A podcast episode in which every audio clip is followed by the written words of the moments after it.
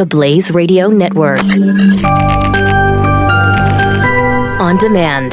Glenn Beck. As the baby inside of her grows more and more every day, Sawatu Salama Ra frets about where she's going to be when her water breaks.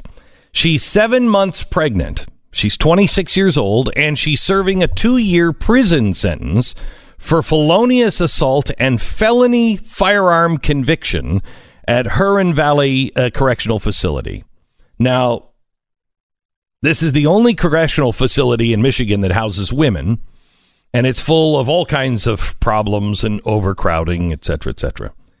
Of course, the courts have largely ignored the time sensitivity, gravity of Ra's situation. A judge has already denied a request to postpone her sentence until she gives birth. Her lawyers contend that she has faced mistreatment during doctor's visits. Guards shackle her to the bedpost, a practice that is illegal in Michigan. But the case itself is so full of blind spots and complexities that it's difficult to tell who's who. The specifics still remain hazy. The facts are spare. Here's what we know. Ra brandished a gun at a neighbor, and this is a neighbor that they had an ongoing feud. Now, she brandished the gun after the neighbor took her car and rammed her car into Ra's car with her young child in the car. She got out and said, "What are you doing?" She rammed it in Ra's driveway. She said, "My daughter is in there." She feared for her life and the life of her daughter. So she reaches into her purse. She has a concealed handgun carry license. The gun was not loaded, but it was legally purchased. Now, Michigan is a stand your ground state, which means if somebody is on your property and they are threatening you, you have a right to pull the gun and stand your ground. You don't have to run. If you have a gun, you can defend yourself. The problem is that afterwards, her neighbor filed a report. Ra was second online. So in other words, if you do something, I guess, in Michigan, and you're the first to call the police and say, "Hey, this is going on," it doesn't matter what really happened. The law looks at you as the victim. Whoever called first. Does that sound crazy? Now, much of the mainstream media has attacked mainstream pro-gun groups, including the National Rifle Association, for being, in their words, dispiritingly quiet about the incident. Though the Stand Your Ground law in place in Michigan passed in 2006, and it was made possible by a group working in close contact with the NRA. So it's kind of like blaming the fire department for putting out a fire. Is that right? Part of what's made this case so difficult to dissect is that Ra herself by no means fits in any hard and fast category. Who is she? Who's her group protecting her? Because she's black. She's Muslim. She's an environmental activist. She's a mother keeping her baby. She's a gun owner. Even though the gun wasn't even loaded.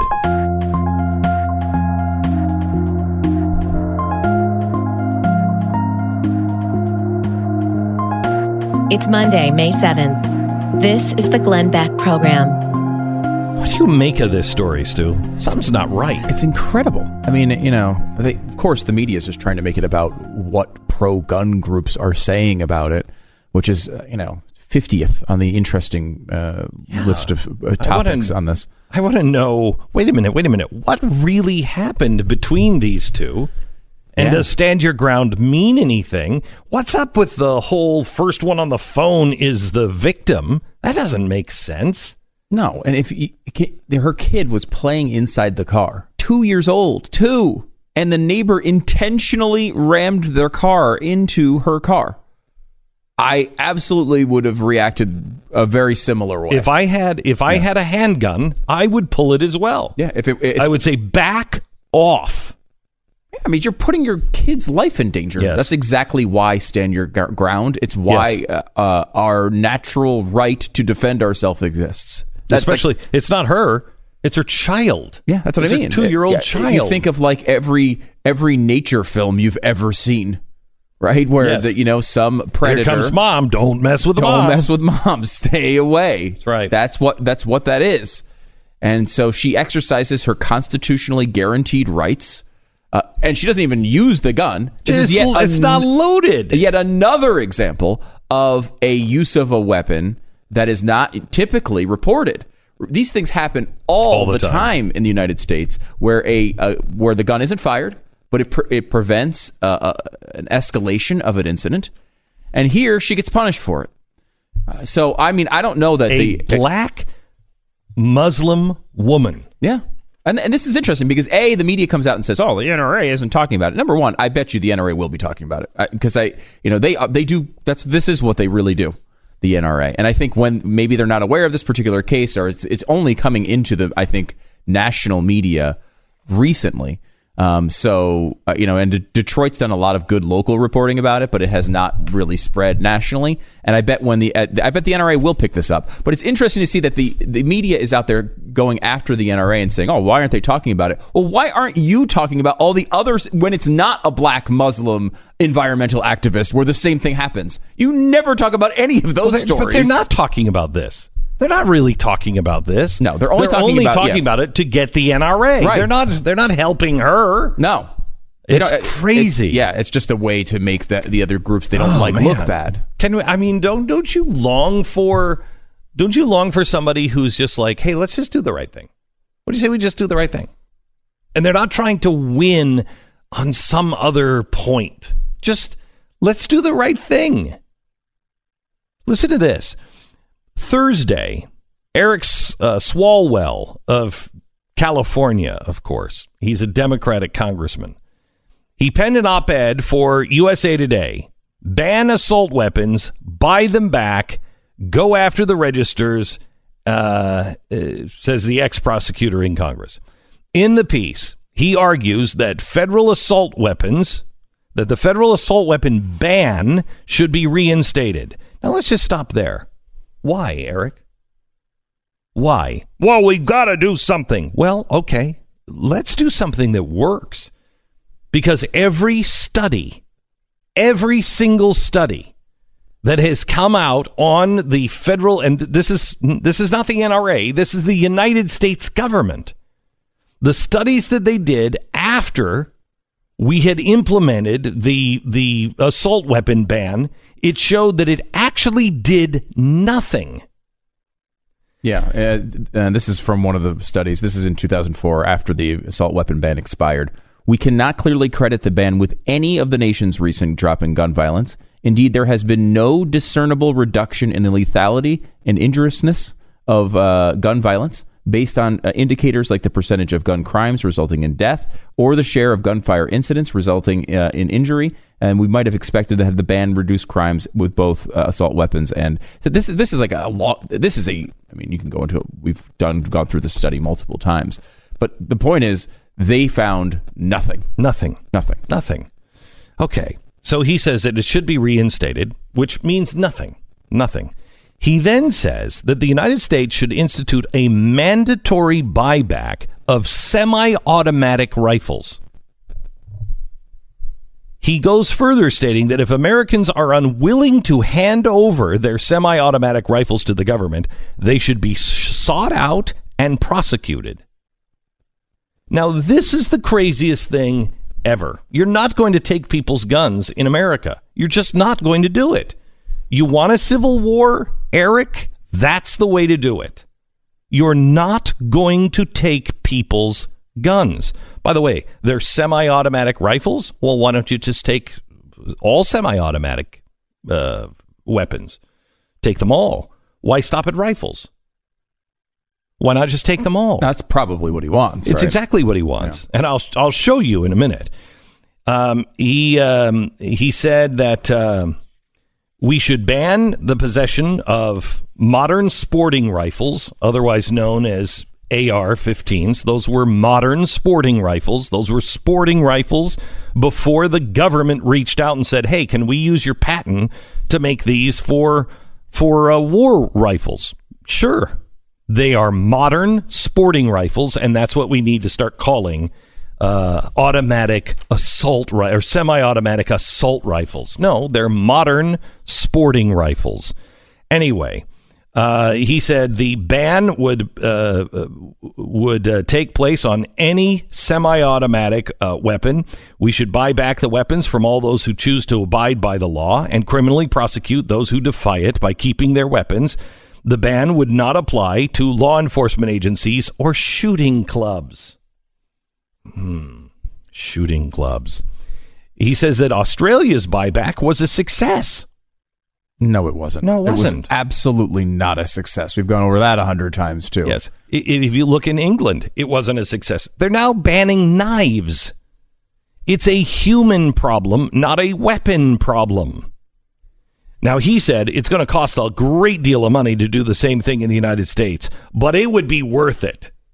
You know, I would really like to know. I would really like to know how much it would cost to buy back all the weapons. How much? It would be pricey. It would be. I think the Australian gun buyback program bought back between 20 and 35% of the guns in the country. So that we have 330 million guns.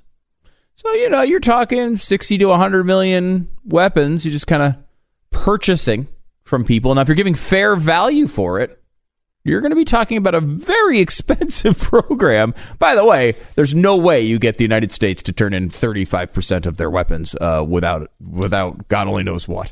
It's not going to be pretty. No, it's not going to be pretty.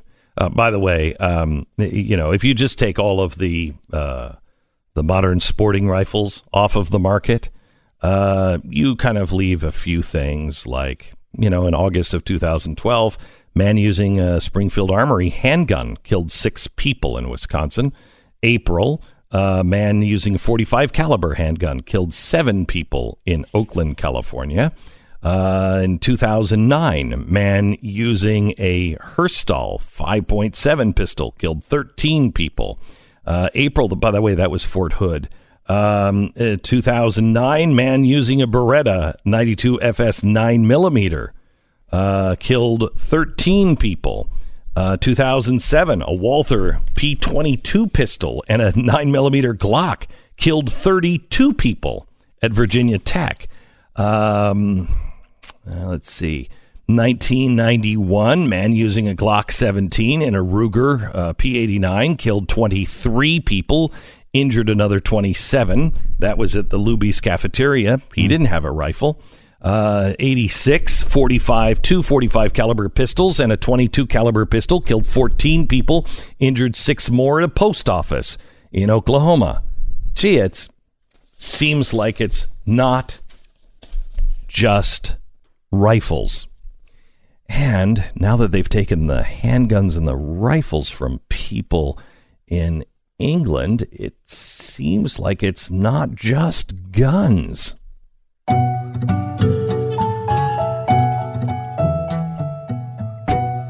the way, when we come back, just want to read the transcript of another Democrat that responded to this on CNN. Wait until you hear the response. Okay, I told you on Friday that the next time we spoke, I wouldn't be able to say, now Mother's Day is not this Sunday, it's next Sunday. So now the countdown to panic begins. You have 6 days left to get mom something great, a beautiful bouquet from 1-800-Flowers.com. Now, you can get out of the jam. You can do it today. Take it off your list of things to do. 1-800-Flowers.com offering an amazing deal today only. If you order a dozen sorbet roses today only, 1-800-Flowers.com is going to give you an extra half dozen for free and a glass vase starting at $29.99. $29.99, that is 18 roses. Limited time offer ends tonight. So order right now. The Sorbet Rose Bouquet from 1-800-Flowers.com offers the impressive mix of pastel shades in pink and orange and lavender. They're perfect to surprise mom for Mother's Day. Just get this done. 1-800-Flowers.com. 1-800-Flowers.com.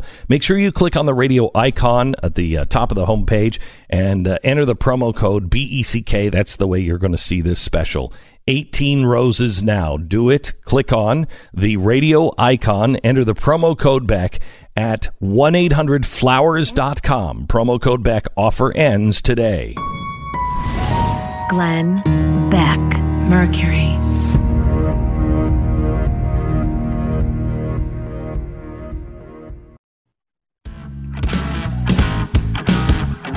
Hey, everybody.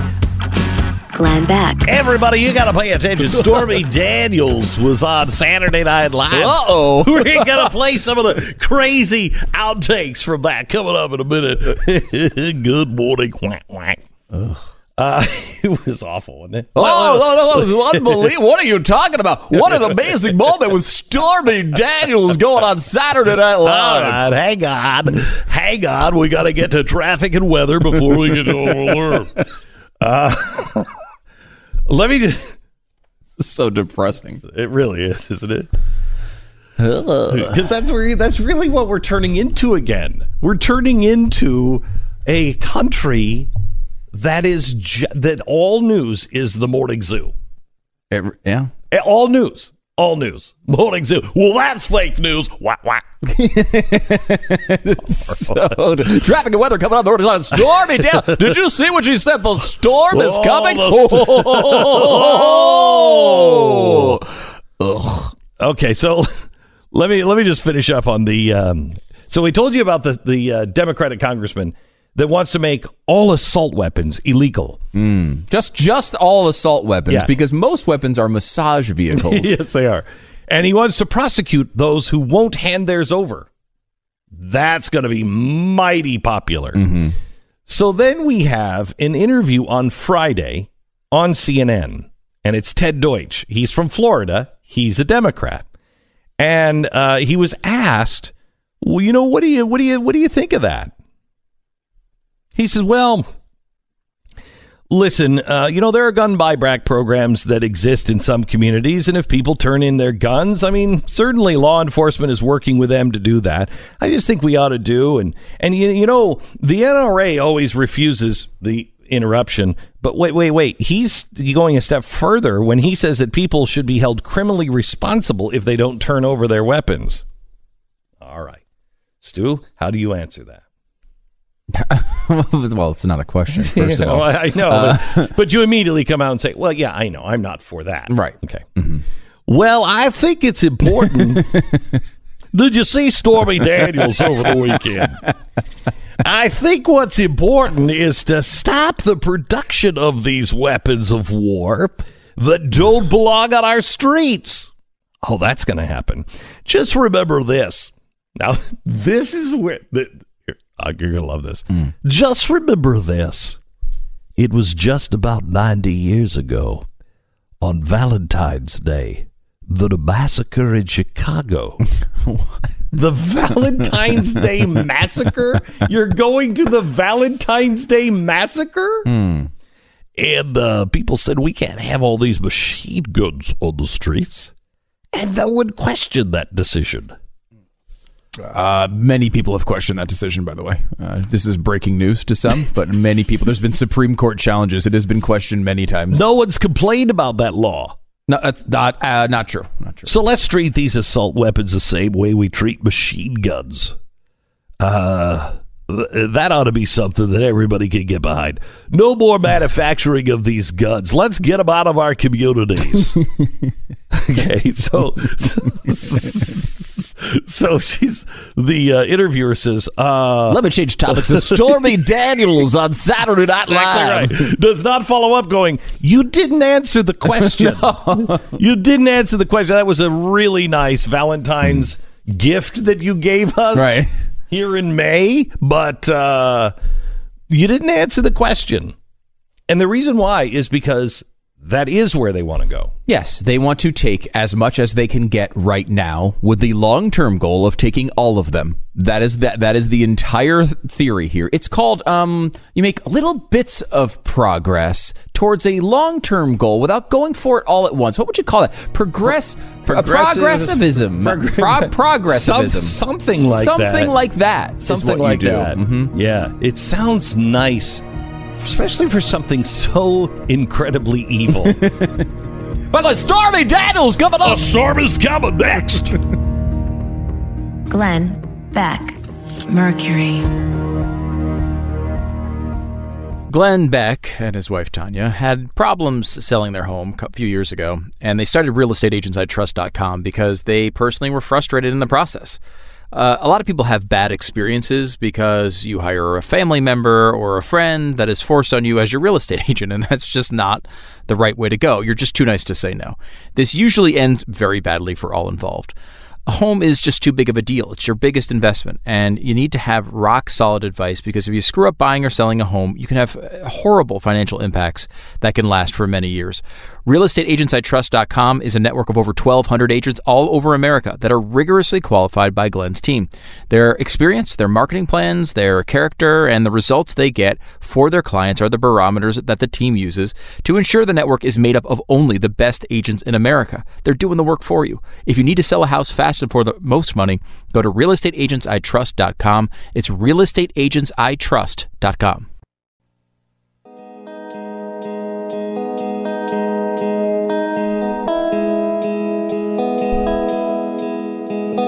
This is the Glenn Beck Program. Hey, good morning. You're one part of the Morning Flake Breakfast Club.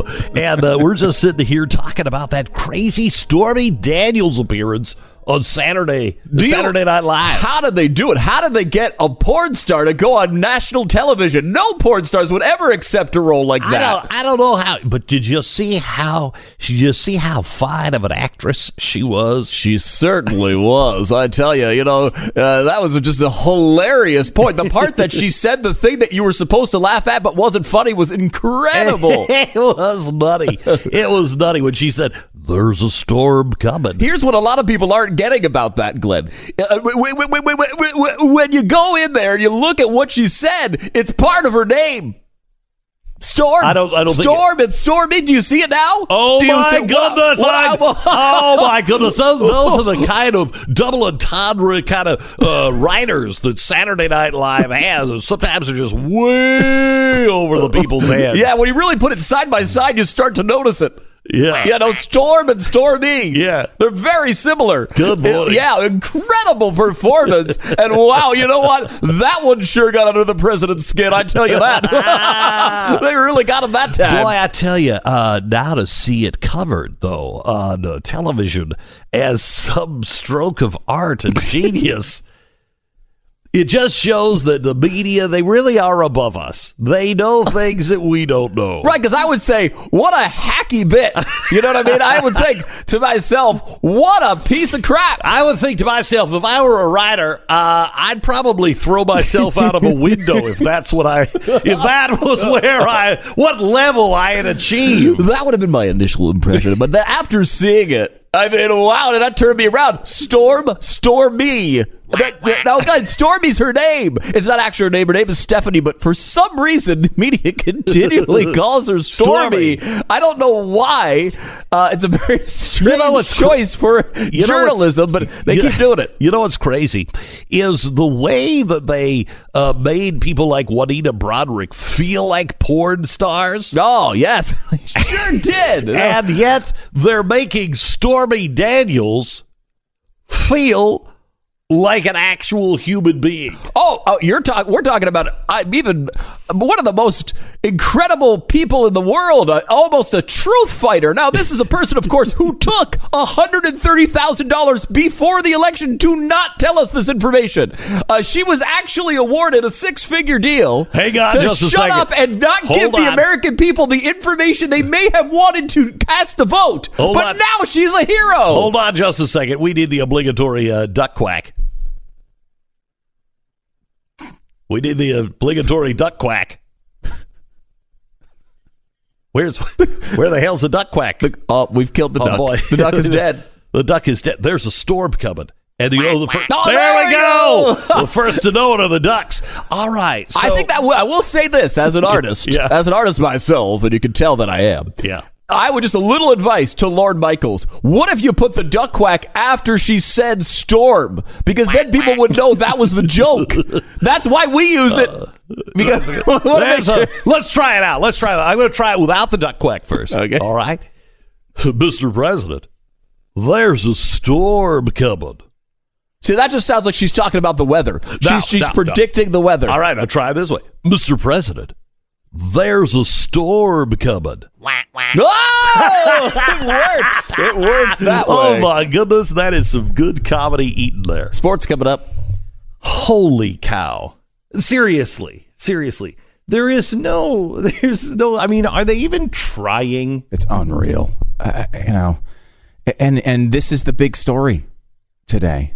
We're hearing people talking about Stormy Daniels. Again, if you are a porn star and you're someone like Stormy Daniels who's attempted to cross over into mainstream media, there's no get here. Getting a porn star to go on NBC is not something that's amazing or difficult. It's not hard. All of them want to go on NBC.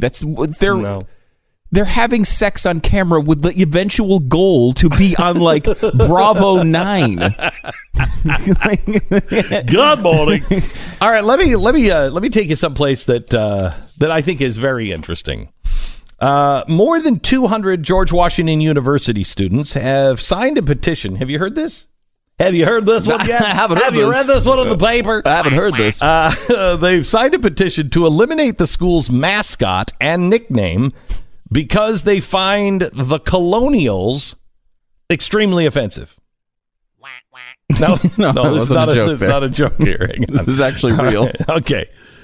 So they say that Colonials' connection to colonization is systematic oppression.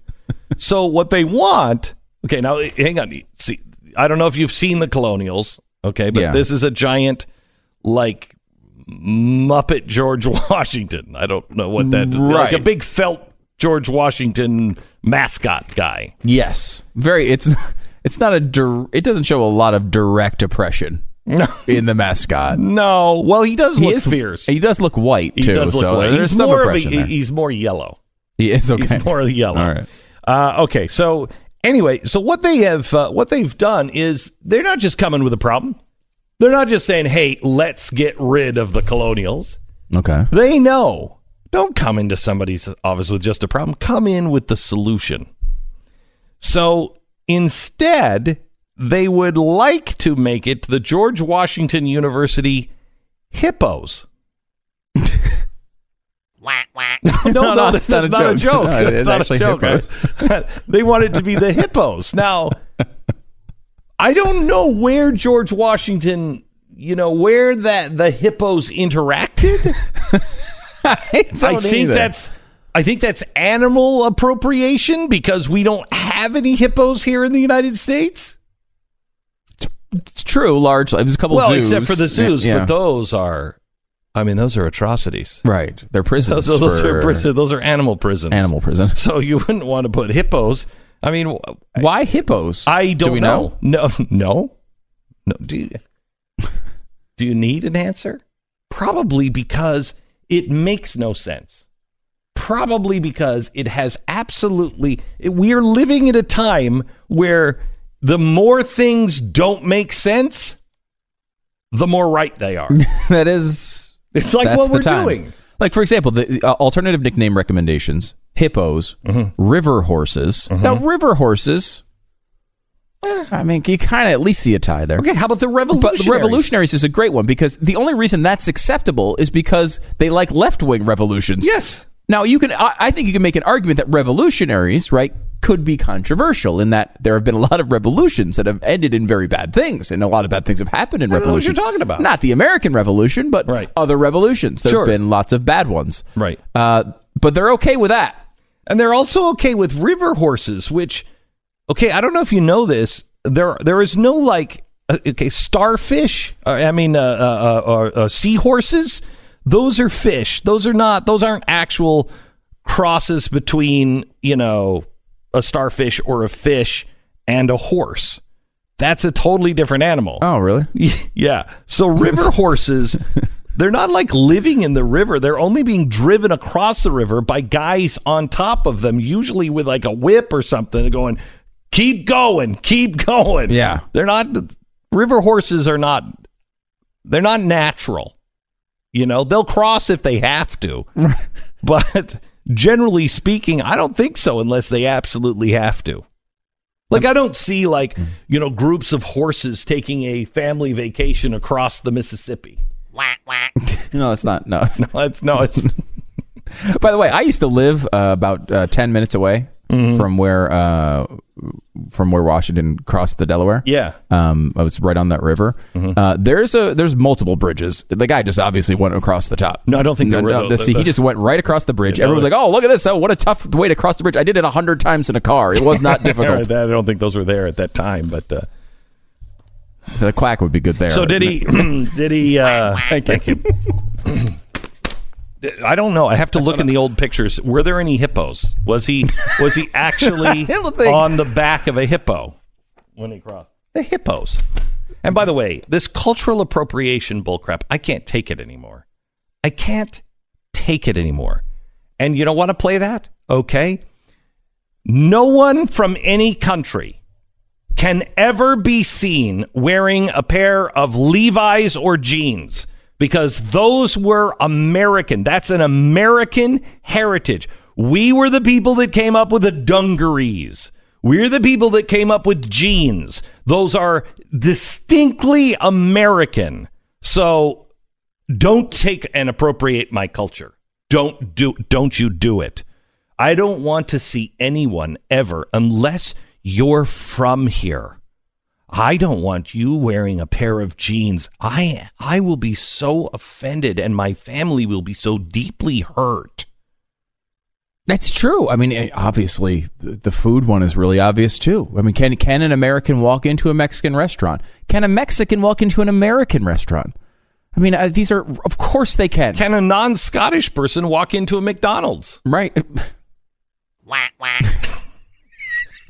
That was a good one. That was actually worked, Sarah. Thank you for that. On the news and why it matters, Doc Thompson's been bringing up my favorite point on this so far, which is, you know, like, there are a lot of things we deal with, these kind of crazy leftist claims, you know, things like, you know, like, for example, racism is something that is real, a real problem.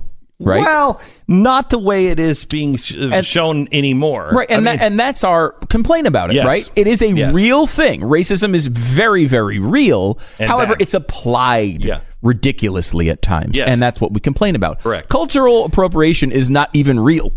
It's not even a thing. What do you mean? There's no such thing as cultural appropriation. Was it the ACLU? That was tweeting this weekend. I can't remember who it was. It was one of these groups, one of the left-wing groups that we talk about often, tweeting about how Cinco de Mayo is wrong, and I guess we shouldn't all these companies, by the way, a lot of Mexican-owned companies, because they're using their culture, right? They're bringing the best of their culture here, and we're saying, hey, Cinco de Mayo sounds really fun. Let's have a bunch of drinks and eat a bunch of chips and queso. It's going to be a great day. That is now cultural appropriation. Did you read my paper on this? Because I wrote an op-ed on this. Oh, yeah? Yeah. You didn't read it? I didn't read it. Let me just said, shut up. No, that's all it said. I didn't have time, to be fair. I didn't have time to get through the whole thing. Yeah. I did see the headline, which was what? Shut up. Okay. Because that's great. Yeah. That is actually the response to that. Because, you know, it's tough because, again, like things like racism, sexism is an absolutely real thing, applied at times ridiculously. This is not even a real thing. So every time it's applied, it's always ridiculous. You can certainly do things that are offensive to other cultures, but just doing something that you enjoy, complimenting, you know, when I walk into a Chinese restaurant, I'm not appropriating Chinese culture. I'm celebrating it. I obviously like their culture enough to spend my money with their businesses. The girl that was, you know, this teenager that went to her prom, and she was wearing an Asian-style dress. Yeah. Okay. In China, it is cultural appropriation is seen as a sign of honor. taking that and wearing that is an honorable thing to them. Mm-hmm. Okay? You honor their culture by that. Okay, great. So why? Wait, so then I shouldn't because I'm offending? No, I'd be offending by not wearing it. I don't even know anymore. Right, but and if you adopted that view, you would then be appropriating their cultural view, right, of not being offended by a cultural appropriation. Correct. Mm-hmm. So I don't even know where to go on this. But can't you just like something? By the way, you want to look for cultural appropriation. Just do a scan of Native Americans from the 1800s to the 1900s. You will see them appropriating our culture. Mm-hmm. They would take our textiles. They would take our shirts, our pants, our jackets. Now, yes, some were forced to. Some were not. It was a very big deal to, as a chief, to have something from the Western culture. Yeah. It's a good point. And think about how it feels when it happens to you.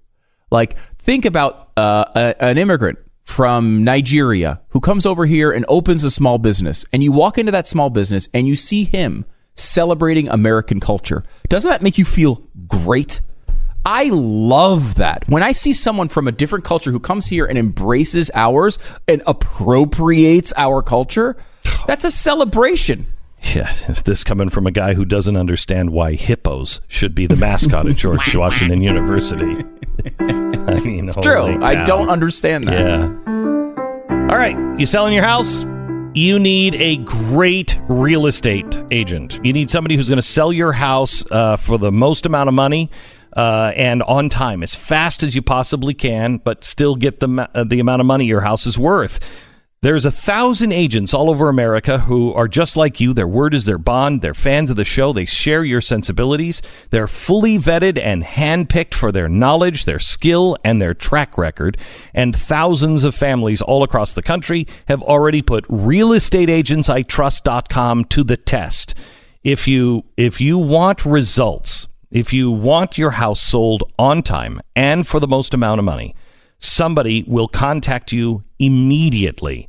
All you have to do is go to realestateagentsitrust.com, tell them where you are, tell them who you are. Somebody's going to reach out right away, and you talk to that agent because that agent knows your area, knows how to sell your home on time and for the most amount of money. So do it now. realestateagentsitrust.com. That's realestateagentsitrust.com. Glenn Beck, Mercury.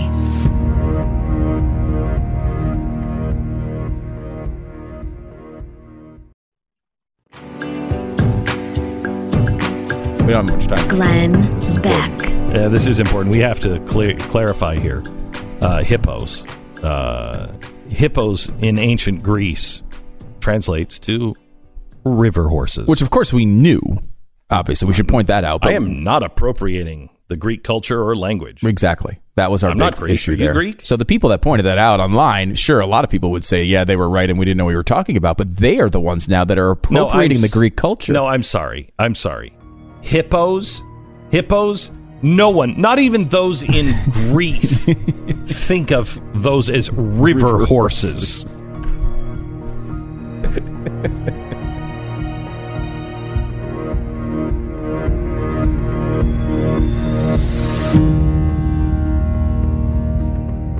Glenn Beck, Mercury.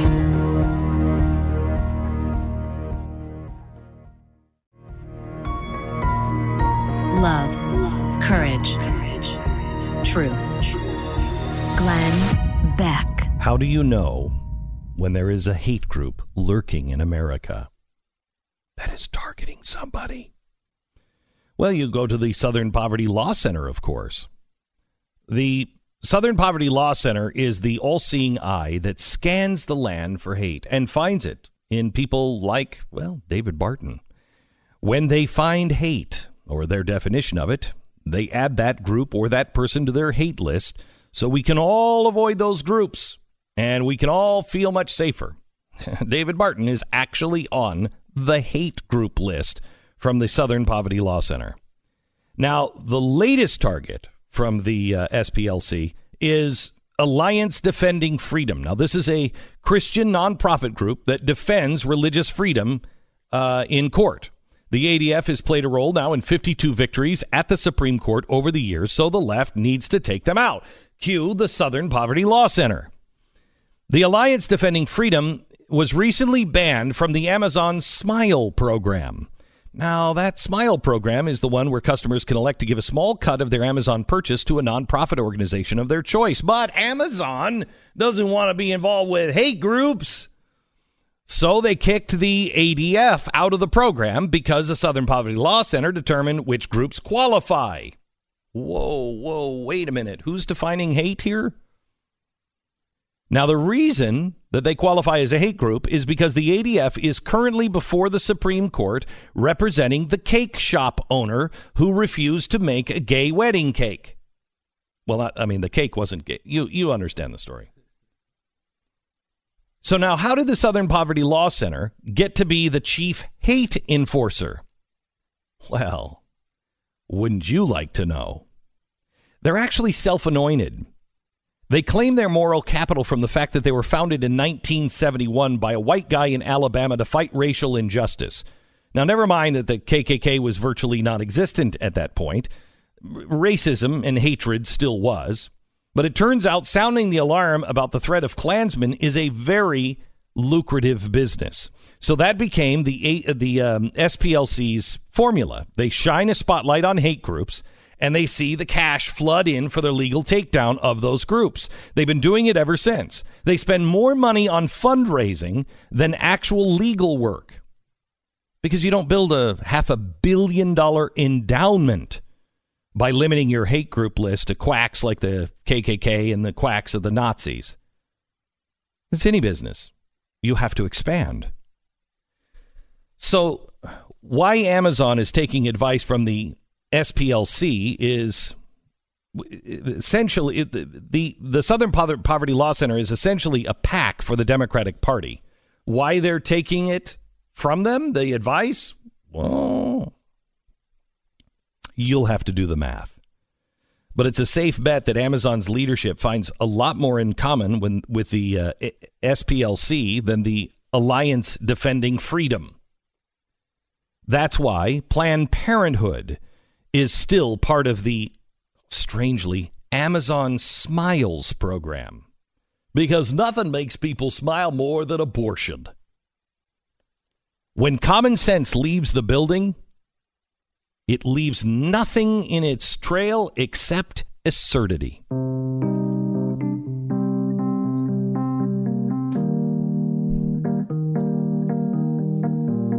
It's Monday, May 7th.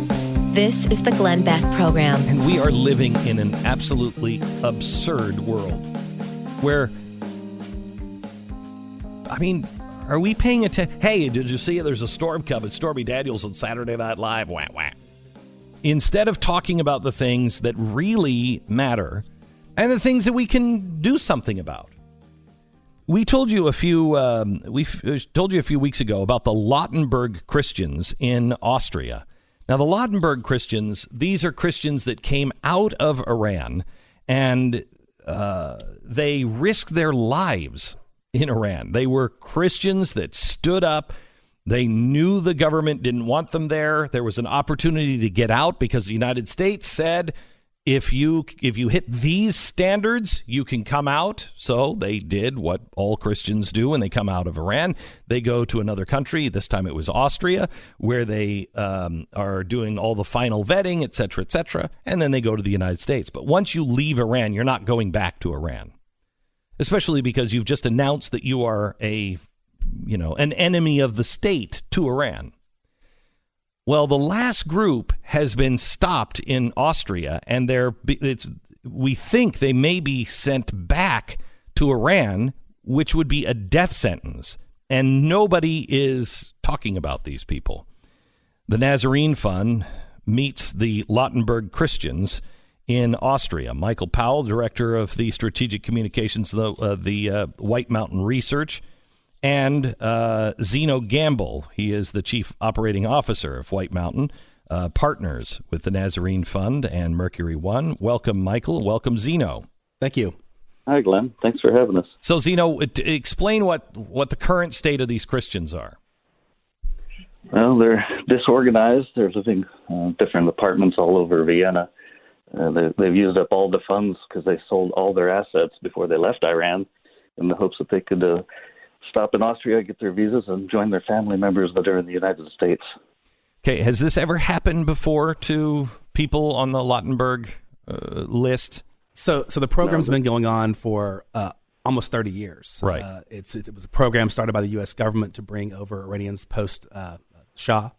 And it's been a very smooth process. This was the first time they've been held up en masse. And do we know why? We don't know why. There's a lot of finger pointing. We do have their letters from the Department of Homeland Security saying you can't come in, but no explanation was given to the individuals or as a group. And so we do have also their letter saying you can come in. Yes. Right. We have the invitation basically from the United States saying, here's what you do. You come out, you go to Austria, we'll get to final papers, and then you're on your way. Yeah, this was not a program that was something that was done quickly. I mean, they've been in this program for a while. They were supposed to be in Austria for 3 months on a transit visa, and that was it. They sold all their property in Iran. They've left everything behind. They were ready to come to the United States. They have family here. Tell me who these people are. So you have it's 108 people total. 80 of them are Christians. The rest are Mandeans and Zoroastrians. So we call them Lautenberg Christians, but it is a group. All persecuted peoples. Okay.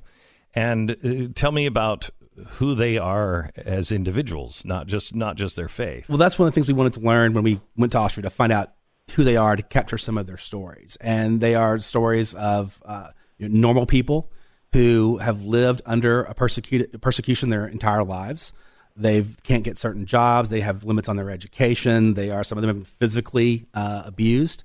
And we wanted to know a little bit about them and who they were. We have one young man whose family's traveled here. He is he's in a wheelchair, and he is physically disabled and not a security risk. Yeah, we're actually curious as to what risks these people have. How can they threaten the United States? They're educated, they're intelligent, they've sold all their assets to come and become a part of the community. Some of their biggest desires are to be able to read the Bible in public and go to church and get education and get a job. It's really ridiculous how the U.S. government has pulled the rug out from under these people. So where is this coming from? Because, you could say what you want about Donald Trump and foreigners, but I don't think that he's going to. There's too many people with too much power around him that would go, no, wait a minute. These are people being persecuted by the people that we deem dangerous. So where is the breakdown? Well, I think there's some sort of fight going on inside the executive branch against helping refugees. And I don't see exactly where it is. Our contacts there are telling us that there's some sort of shroud of mystery going on over who can do what and who can make policy change. So, this has been around, as Michael said, for a long time. This was to save persecuted Jews in the past, right? Can you tell me the history of this? Sure, I can. In post 1950, during when after the state of Israel was created, the U.S. Created a program sort of bring in Jews who are being kicked out of the majority Muslim countries. This program morphed into this program to help Iranians after the Shah, and it's sort of been going on smoothly since then. They brought in 30,000 people, I believe, since 1979. And so this is 100 people. They do they all have family here, or most of them? 100% have family, 100% have sponsors.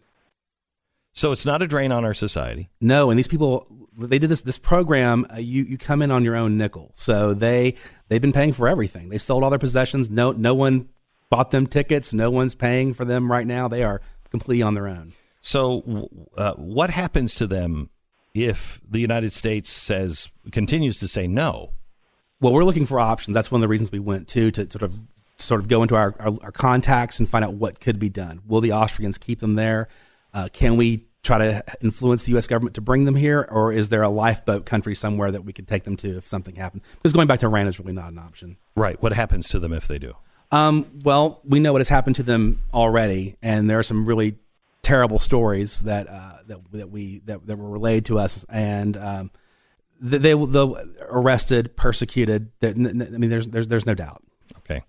So there when is a death sentence, there is no option to go to Iran because they have announced that they are against the official religion of the state, and by coming to the United States, I'm sure you're going to be viewed as a spy. I would think you'd have advanced contacts with the U.S. government. They would see that as a threat. Mm-hmm. Yeah. All right. So how can we help? So I think reaching out to our elected officials and telling them that this is a problem, and people getting angry about it, because this is a forgotten group. It was the news for a bit, and now it's kind of faded away. And supporting the Nazarene Fund, because the Nazarene Fund, like they always do, when governments can't or won't, the Nazarene Fund will try to help. Do we have any options in Australia, our contacts in Australia, or any place else? We're looking into that, but I think right now the Austrians are trying to help locally, and I think we're going to try to focus it there. But they don't have relatives there. I mean, their relatives are really here. They don't, but the church is supporting them. There's a couple of politicians that are weighing in on this, and this is not something that they want to do. No one wants to do this. Yes, but they're trying to help and trying to come up with a life for them. But the rug has been pulled out. So I would suggest that you call Mike Pence and his office, because I think Mike is involved in this. Is he not? To some degree, that he said he's going to try to fix it so we can rescue these types of people who are in need. In Europe, it's politically incorrect to help Christians right now, which is just a travesty. And politically incorrect almost anywhere. Go ahead. Exactly. No, I was saying that, reach out to Mike Pence's office. Reach out to your congressman. Pray for these people. And if you can help out any way, just go to the NazareneFund.org and look what we're doing and help us out. Thank you so much. I appreciate it. Zeno, Michael, as always, thank you. NazareneFund.org, the NazareneFund.org. And please call your congressman, call your senator. This is something that we can get through if you have your voice heard. Call Mike Pence's office. The vice president is aware of this, and he is working. Let him know that this is important to you, and he can let the president know that this is important to you. Thanks, as always, Mike. Thank you. Big news. Last few weeks, SimpliSafe won an Editor's Choice Awards from three different places. One was CNET Magazine, PC Magazine, and the third was The Wire Cutter.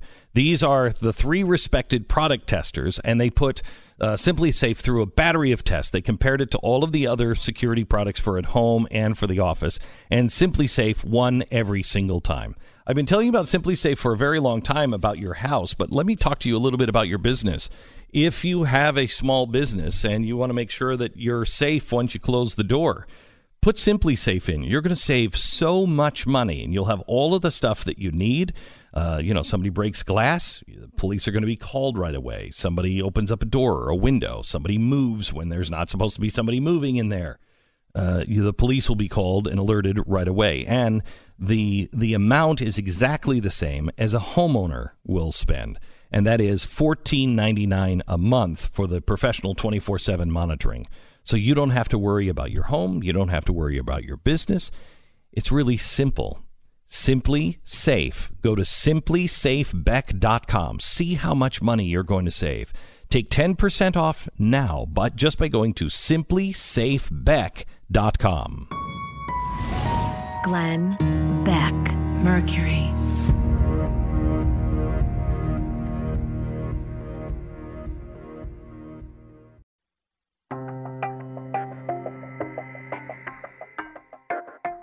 Glenn Beck. Yeah, I mean, okay, we're both having a difficult time with The Quiet Place.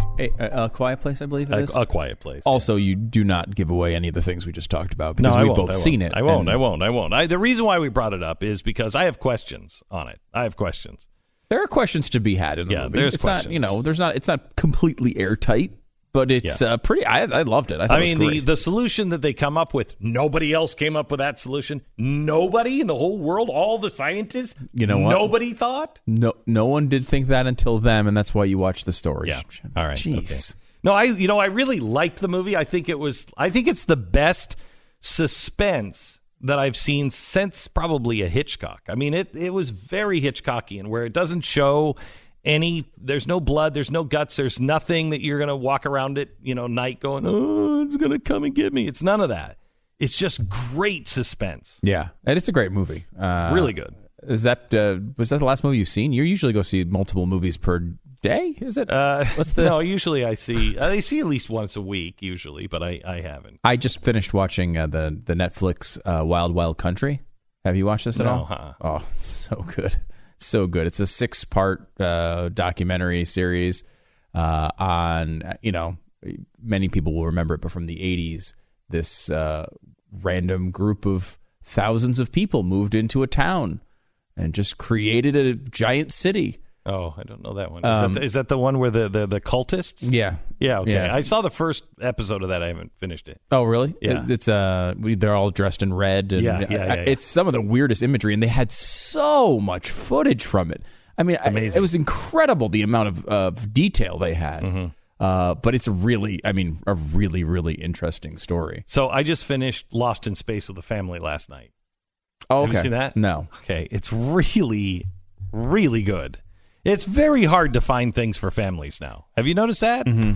It's either like, hey, I'm a talking tomato. Okay, I got it. But my kids aren't 4 mm-hmm. anymore. Mm-hmm. As soon as your kid either wants a talking tomato or just wants a trash mouth zucchini. that just happens right away. Just right away. It goes from the tomato saying nice things right to a trash can just using the F word all the time. From Veggie Tales to Sausage Party almost immediately. Yes, immediately. Mm-hmm. And I don't know why. I really don't know why.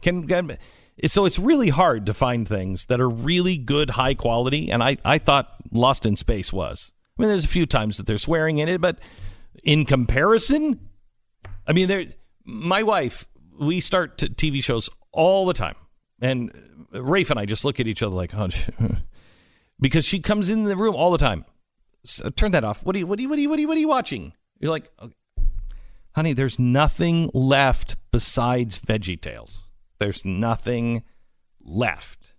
And so when you find gold like Lost in Space, which is really good, really entertaining, well done, and isn't the pornography channel 30% of the show. Yeah. It's fantastic. Yeah, I've noticed too. Like back in the day, everyone kind of watched, generally speaking, the same shows. Like you knew, like it was Tom and Jerry for your kids, or you had those like basic cartoons that were outlined, and everyone kind of knew they were approved. Mm-hmm. Right now, you go like on Netflix, and there's 50 shows that I've never heard of for kids, and they're releasing them 3 and 4 a week, and the pictures look great. I mean, they look like they'd be perfect for my kids, but I mean, what am I going to do? Sit down and watch every freaking one of these shows? And so you wind up wondering, should I show them a show and take a risk? And then you never know. Halfway through, does it turn into a serial killer drama? I don't know. It might. It's true. But I mean, there's I'm a crappy parent, so you just take the risk. There is nothing out there you can trust. There's nothing you can trust. Yeah, I kind of wish there probably is out there, since every website exists.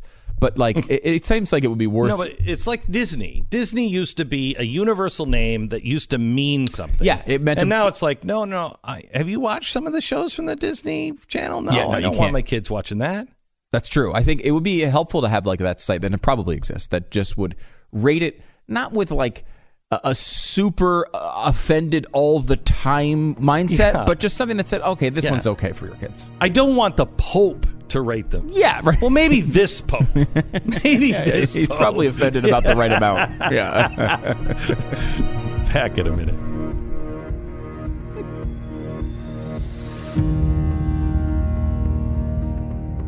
Glenn Beck, Mercury.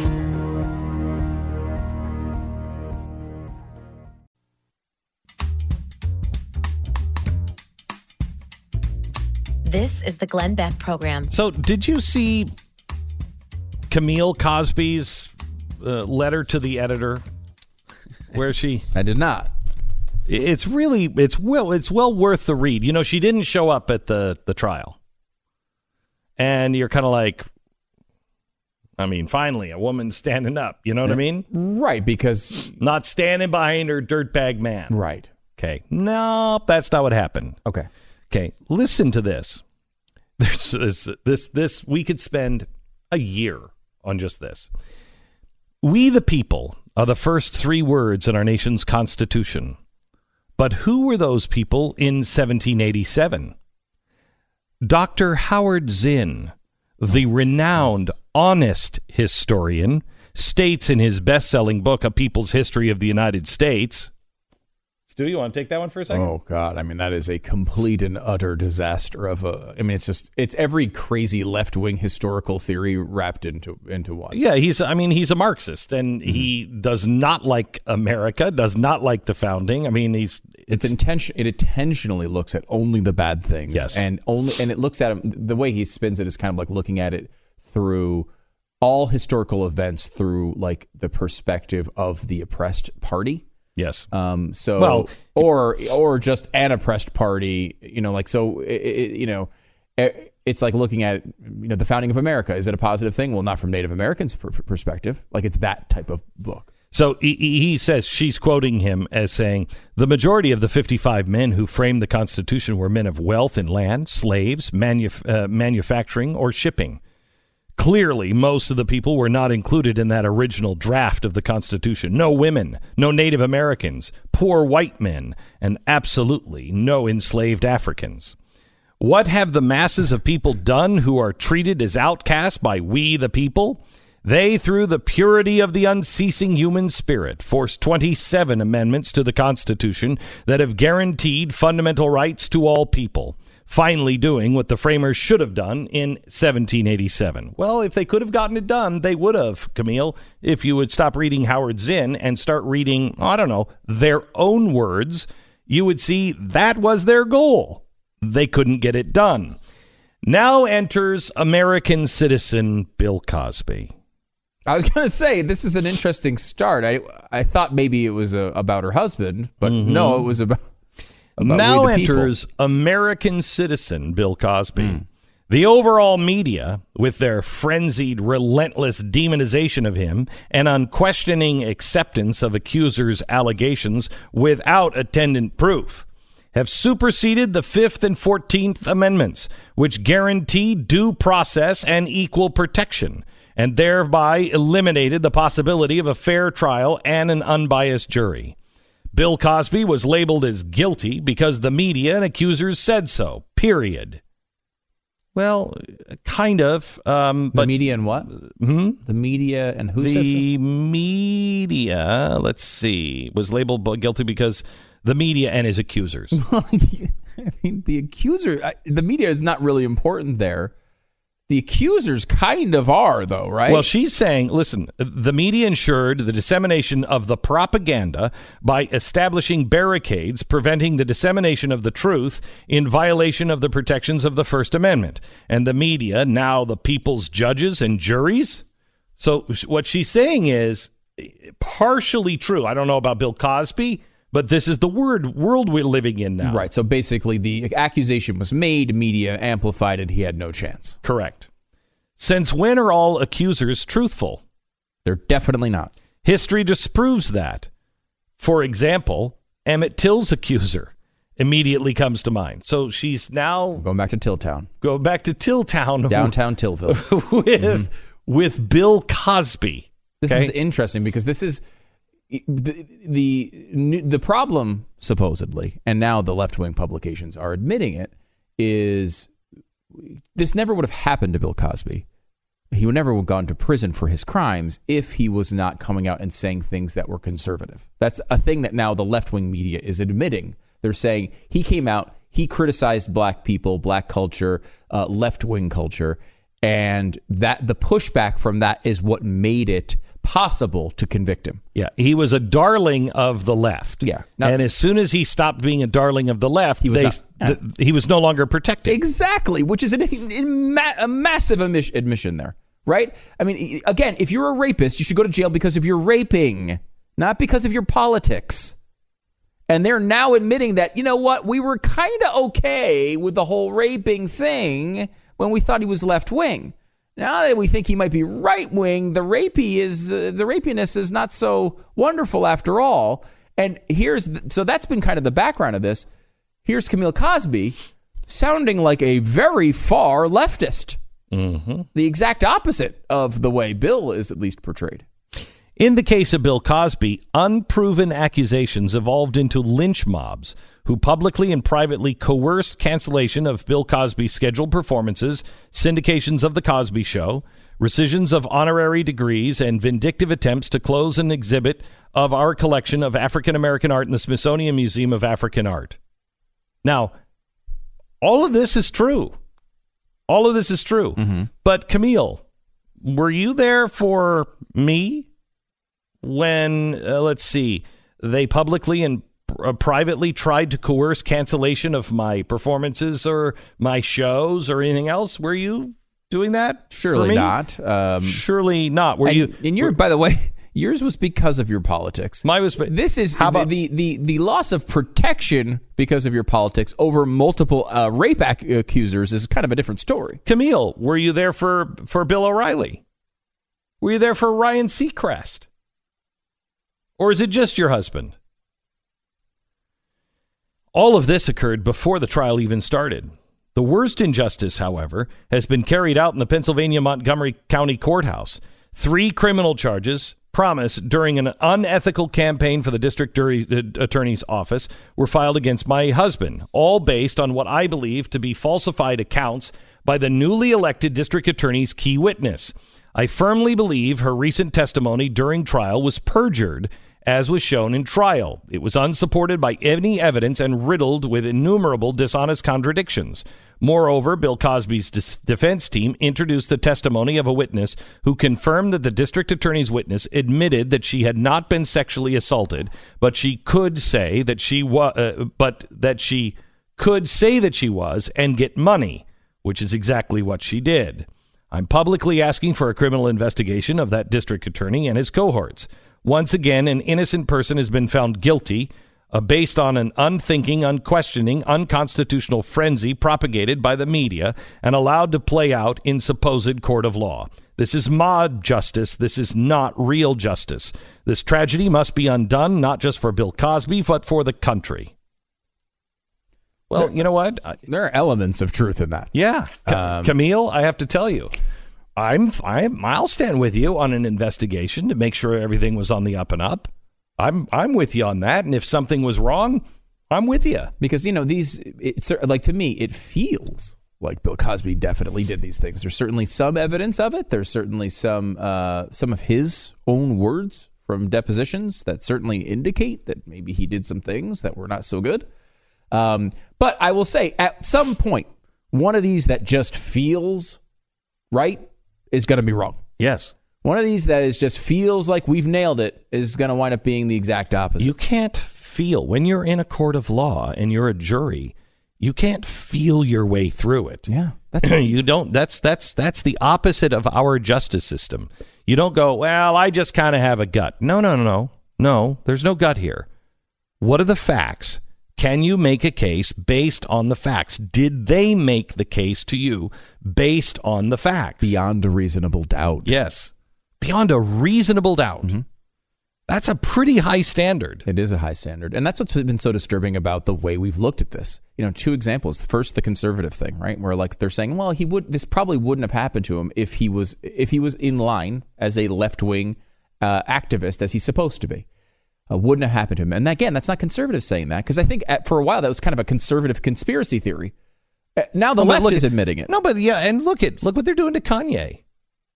I mean, if that's not the same thing, mm-hmm. They love this guy. Now they hate him just because he won't fall in line with everything. He says he likes Hillary. Likes immigrant Gonzalez. Right. I mean, he just won't fall in with everything that mm-hmm. you believe. There's no... And that, by the way, is the exact point Kanye West is trying to make about the thought prison, right? It's the exact point. You can't even leave. You can't even leave for an hour. You can't make not one 140 or 280 character tweet can break the mold of what I have to be. I mean, that is it's a heck of a standard. But I mean, it also goes into the way that they're talking about this with Me Too. Like, well, what's the effect of Me Too on this trial? You know, this didn't happen before, but now Me Too has gone on, and now he's been convicted. What's the role of Me Too? It should be zero. A hashtag should not be throwing people in prison. When you go to prison because you committed a crime against another individual. One individual did something to one other person in this particular case. That was what was up to be decided. It was not whether guys in general have been bad to women in the past. That is not what was on trial there. And we roll over these things without any nervousness about what the long-term trend of that is. And it doesn't need to be a long-term trend. It just has to be one. That is the way the justice system is set up, to make sure that innocent until proven guilty. And let's be honest about it. We err to the side of innocence. You have to be able to go without a reasonable doubt. Now, to my mind, there's been a lot. I think there are questions of whether the evidence that was allowed, the people who were allowed to speak at Cosby's trial, I think that seemed to me to be influenced by the general vibe of the culture right now. The first time he was tried, I think they had one other accuser who was allowed to speak. This time it was five.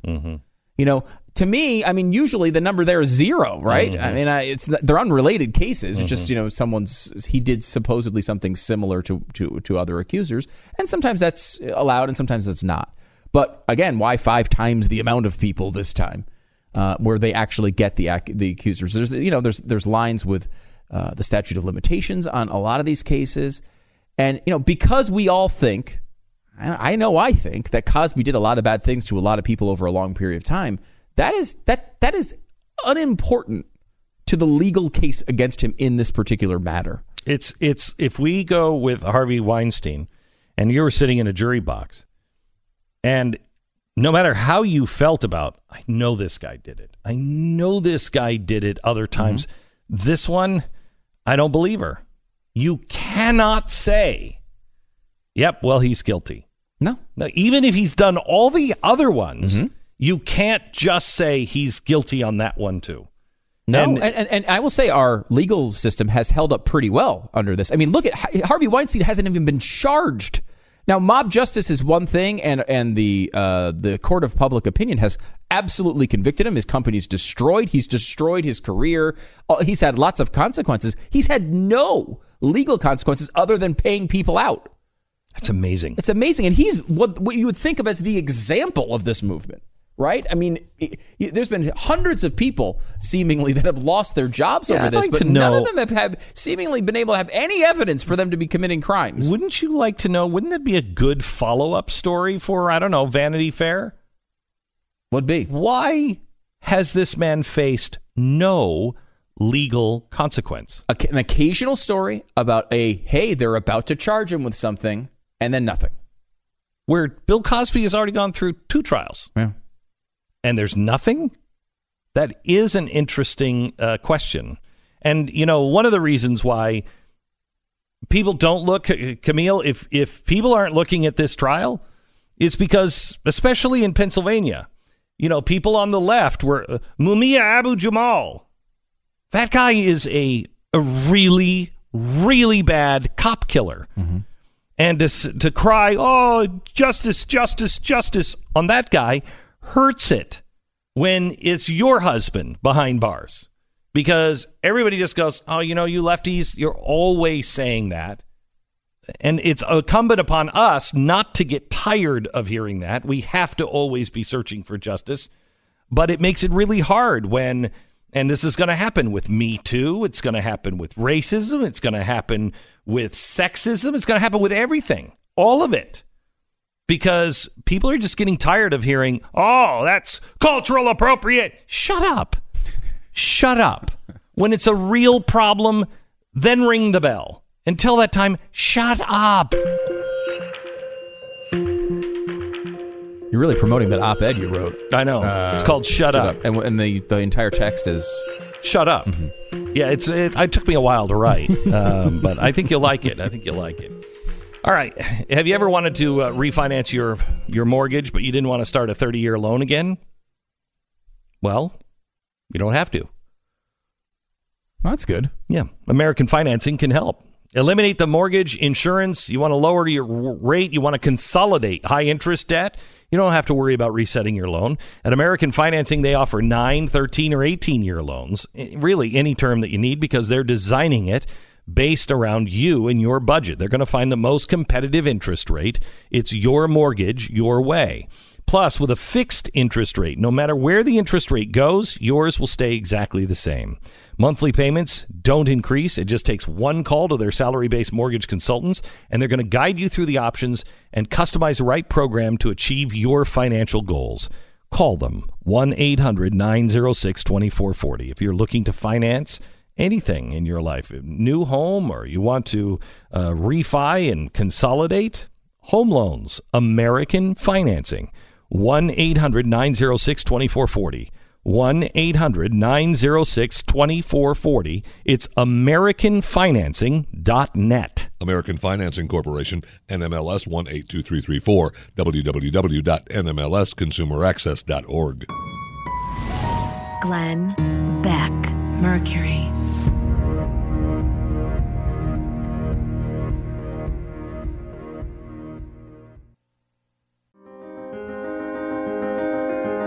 Glenn Beck.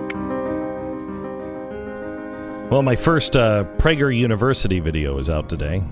I'm just going to tweet it. It's about Walt Disney and why he matters today. And could he create what he created in today's America? Check it out. Prager University. The Walt Disney video. Walt Disney, American Dreamer. Glenn Beck. Mercury.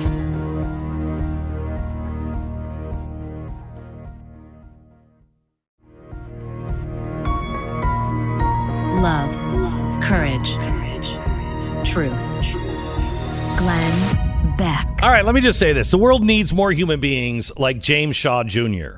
You remember that name? April 22nd, Nashville Waffle House. The attacker shot and killed 4 people. If not for Shaw, it would have been much, much worse. Shaw took a bullet wound himself, hid near the restrooms, and waited for the opportunity. Retreat wasn't on his mind.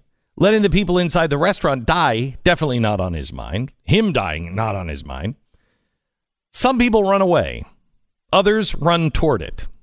Those that run toward it usually wear a uniform, but not this day. Shaw, sensing an opening, charged the would-be mass murderer and disarmed him.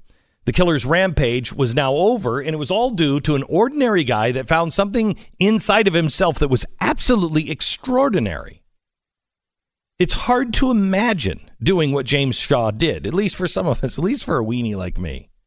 Without training, charging an attacker armed with a weapon isn't something that 90% of us think we would do. But maybe we do. It's rare. Movies are usually made to tell the story if it ever happens. Clint Eastwood directed the movie 1517 to Paris, telling the story of the 3 Americans that did exactly the same thing that Shaw did, but they were on a train in France. One of them was also trained to do that. If you've seen the movie, the scene where Spencer Stone, unarmed, charges the terrorist as he raises his weapon to fire, captures perfectly the type of courage that we're talking about here. Uncommon valor and courage. It is the common virtue amongst these types of heroes. But lately, I have to tell you, I've been more impressed with how James Shaw Jr. has handled himself in the media than even in the Waffle House. He has every right to brag, to be arrogant, to be, you know what? Yeah, so I took him down. But the man doesn't even see himself as a hero. In fact, multiple times he says, I'm not a hero. And despite every opportunity to bask in the glory, he is repeatedly maintaining his humility. This weekend was another amazing example. Shaw goes on to the Van Jones show to talk about what happened on CNN. Jones immediately proceeds to try to goad Shaw into bashing President Trump. Listen. He hasn't successfully contacted you. You know, he gave a shout out to, gave a shout out to Kanye today. Mm-hmm. No shout out to you. How do you feel when the President of the United States misses an opportunity to hold up, somebody who's trying to do good stuff like you? I know he has a busy agenda, busy schedule. Maybe he just hasn't got around to me. Maybe my time is coming. It's not for me to judge really what he does. It's just, you know, I did what I did, and I didn't really do it for recognition. I did it just to save my life, honestly. Listen to that. He doesn't even say to save other people's lives. He was just, I was just trying to save my life. Could this guy be any more perfect in this day and age? Literally everyone rushes in to turn a tragedy into red meat, into some political stance, into I've got a book deal, a movie deal. Not this guy. Even the 17-year-old high school students are doing it, but James Shaw Jr. isn't having any of it. He's an amazing American. He diffused an obvious agenda that Van Jones was leading him down and downplayed what he had accomplished. You know, besides James, I want to meet his parents. I don't know the parents of James Shaw Jr., but I'd sure like to meet them. Whoever you are, hold your head high. You raised successfully a Captain America. I mean, somebody fire up the cloning machine. The world needs more human beings like James Shaw Jr.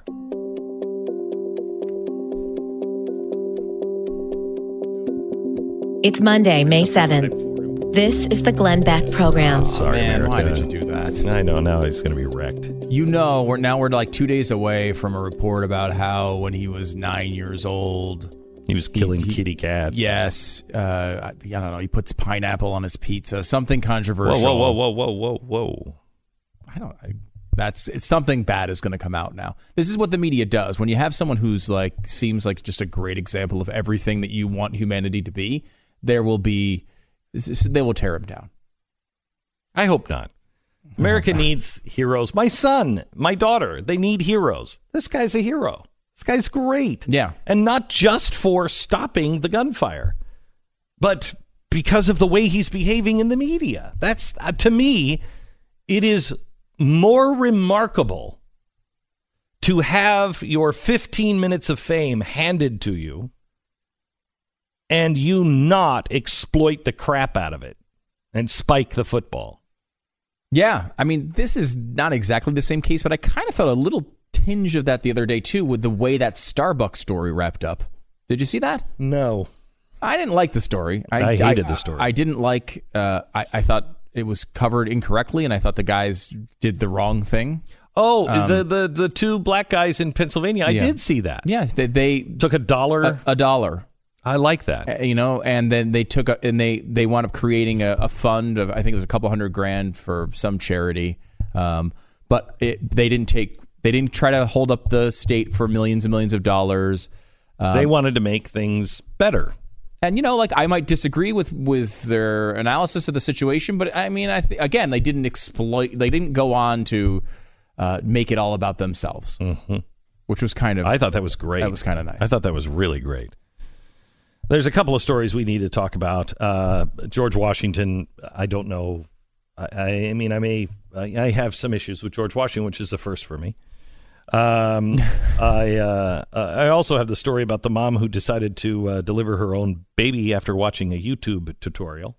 Yeah, not everything is for YouTube. You mentioned an example of this that maybe we can get to at some point of what you shouldn't YouTube. Yeah, I think was electrical work underwater. Yeah, maybe not the best thing to YouTube. Maybe have a professional do it. Though I will say, can we get into that here for a second? No, yes. Go ahead. Well, no, I have another YouTube video I want to bring up, but you go first. Okay, so the pool people came over to the house, and they said, the lights in the pool are burned out. I mean, I know, wealthiest 1%, you know, problem. And I don't know, do we drain the pool? I don't know. I would have thought drain the pool. Yeah, that's what I would have thought. I mean, I didn't grow up with pools or anything else. Yeah. And so they said, oh, it's $2,000. And I'm like... Well, we don't swim at night, so I don't really care. Okay, thanks, but no thank you. Mm-hmm. Kids, Throw a flashlight in the bottom of the pool. Okay. So I decided, you know, I'm like, I got to replace the pool lights. I don't want to spend $2,000. And my son-in-law said, what are you talking about? $2,000. And he said, he said, we had a pool and I watched the pool guy change them. He said, you take one screw out, you take out and they just kind of float to the top. And then, you know, you unseal them with the gasket. You got to make sure the gasket's right. And you change the light bulb. You seal it back up. You screw it in place, and you're done.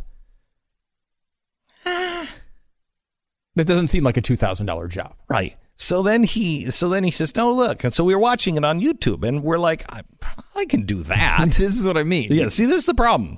So I get the lights out, but they're now sitting on the side of the pool because, I don't know, the little sticker on the side about, you know, hey, electrocution kind of spooks me a bit. Really? Yeah, it does. It does. Did you YouTube it? Because that's enough precaution. Yeah. Mm-hmm. And so we got it all, but I'm afraid to. I mean, how do you test for electrocution? You know, that's really what that's the only question. I YouTubed, how do you check if your pool is now electrified and you shouldn't jump in? I didn't find anything. The only thing I can think of is throwing in someone you don't like. Right, and that's not a possibility. Okay. So, I mean, you know, I wish it was like a fryolator is really good. Right. You know, how do you know the oil is really super hot? I don't know. Throw a French fry in there. You'll see. Besides something that'll go right and then float to the top, I don't know how to test the pool. So I'm not putting the lights back in. So wait, you started this process after the big YouTube research you did. Yeah, but now I'm too chicken to put them in. Because, I mean, what do you do? I mean, really, until I know, how do you check to see if the pool is, you know?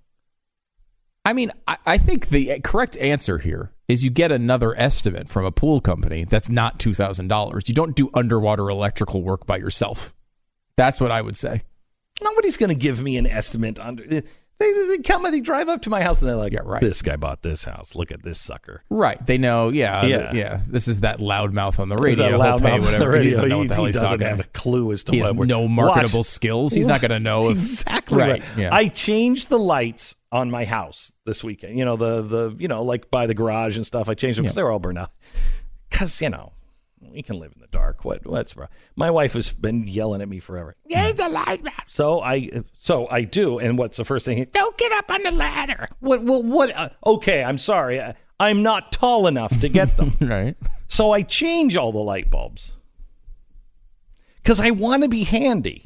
Yes, that's true. You want to. You're not handy, but you want to be handy. Right. And so I should probably tell you that one of the reasons why I didn't put the light bulbs back into is because after changing all the light bulbs, then, and some of them worked before I changed it. Okay. Then I changed all the light bulbs, and now none of them work. So it's like a Christmas tree thing. Right. It's like Christmas lights. You've Clark Griswolded the house. Somehow or another, none of the lights now work.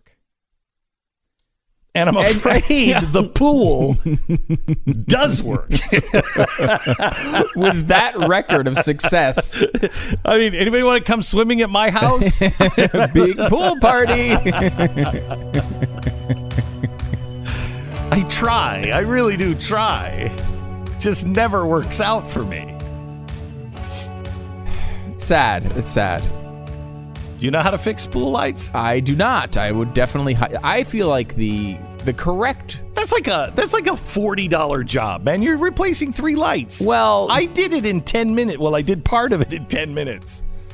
Yeah, I mean, it's really just a precision job, right? Whatever needs to be done to protect you from electrocution needs to be done. It's like a $40 job. I'll pay you $150. Right. You know, just to make sure. I'll even pay you $250 if my kids aren't electrocuted when they get into the pool. I do want to know one of those things that I kind of feel bad. Mm-hmm. You know, it was like $200. It's like $2,000 to do, and you know, then the kid is electrocuted, and you're like, yeah, I didn't want to spend the $2,000. It's really kind of. You know, what you do is you get a kid electrocution money back guarantee. Right. If your kid jumps and it does a cannonball, then floats to the top, you get your $250 back. My son and I, we were out in the back and. you know, I was turning the switches and I'm like, I'm pretty sure that one's it. And he's like, let's make sure. Let's make sure that's the one.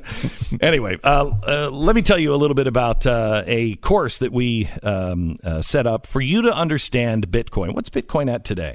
93. Bitcoin something. Has stabilized now. 9,300. And it is part of our future. I don't know how it's going to happen, but it is part of our future. And you have to understand Bitcoin. You have to understand blockchain, because that is part of our future. And I think a big part of our future. Well, we didn't even know how to invest in it. You know, buying and selling, and especially some of the littler ones, I don't have any idea. So I think it was it around Christmas time, we brought a guy in named Tika Tiwari, and we met him in my office for a while. Couple of hours, and Stu and I, we sat down with him. He's a former hedge fund guy from Wall Street, and he has probably helped more people, you know, with cryptocurrency than I think probably anybody else, at least helping them get rich. And we just said, I don't necessarily want to know all the stuff on, you know, which to buy. I want to understand how it works first. I want to understand, how do you get into these exchanges? How do you buy? How do you sell? So he's put together a crypto master course, and you can do it now at smartcryptocourse.com, smartcryptocourse.com. You go there and you can take the course, so you can figure out whether you want to invest or not in cryptocurrencies. At least you'll understand what they are and how to, should you ever decide. It's smartcryptocourse.com. Do it now, smartcryptocourse.com. Glenn Beck. Mercury.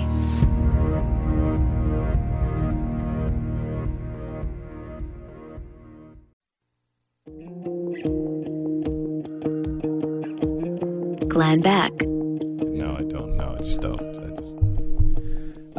So I was, speaking of YouTube, clicking around on YouTube, saw a little familiar face. Mm-hmm. On Prager University, Mr. Glenn Beck. Oh, yeah. First Prager University released today.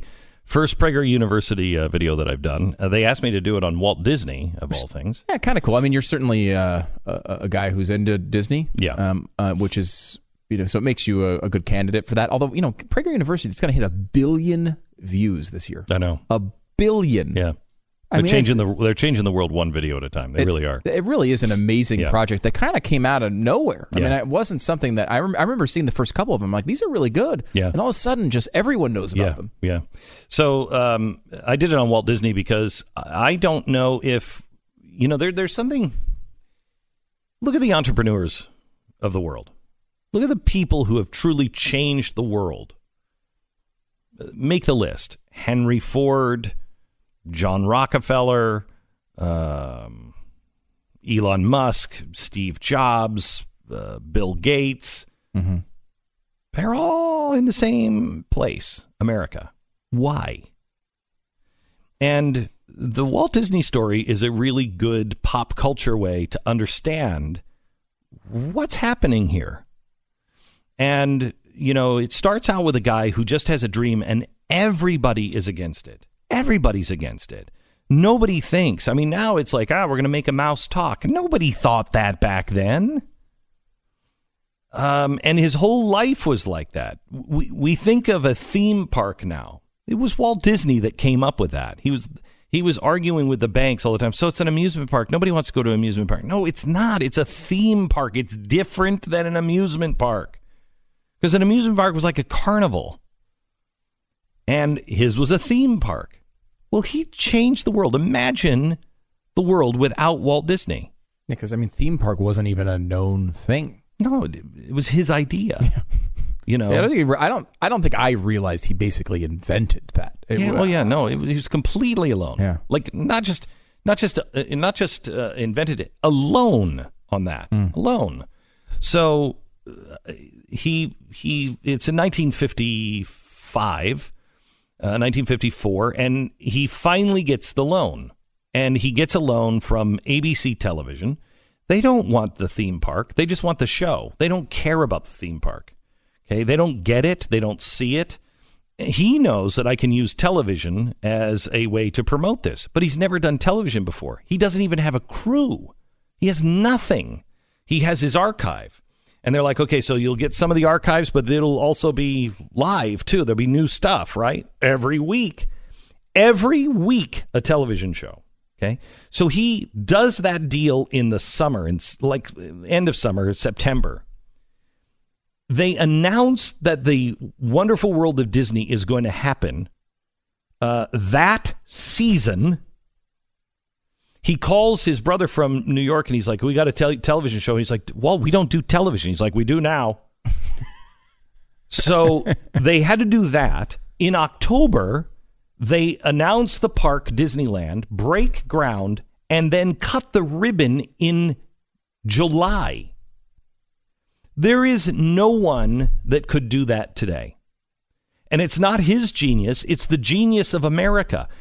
I contend you wouldn't get the permit to cut down a single orange tree in Orange County in the time it took for him to break ground to cut the ribbon. We were talking 9 months. It's insane. Insane. And so the Prager University video is about Walt Disney, but it is really about why do these guys... How can we have all these guys? What is it about the people like Elon Musk and Steve Jobs and Walt Disney that can change the world, but they do it here? And it's the freedom that we have here. And it's the idea that we don't rely on the government to do it. We think ourselves, I got an idea. Why don't we just do that? And we've got to preserve that if we're going to survive. So watch it at Prager University. I just tweeted it out about an hour ago or so. And you can find it at glennbeck.com. I'm sure we'll post it at The Blaze today as well. But share it with a friend. Watch it and share it with a friend. Yeah, there's just so many. You can just get lost down the wormhole of Prager University videos and just be there all day. So good. Because, you know, that darn YouTube, because that YouTube recommendation thing, and then they just keep giving you more and more to watch. And you're like, oh, I haven't seen that one. Oh, I haven't seen that one. And then all of a sudden it's 4 a.m. And you're like, what have I done with my life? At least with Prager, you've learned something. Yeah, at least you've done that. Learned something. Prager University, you can find it on YouTube.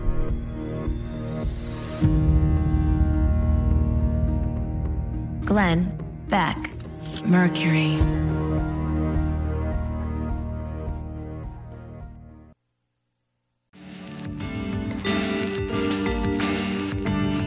You're listening to the Glenn Beck program. So do you have a solution? Pat, have you ever changed the light in a pool?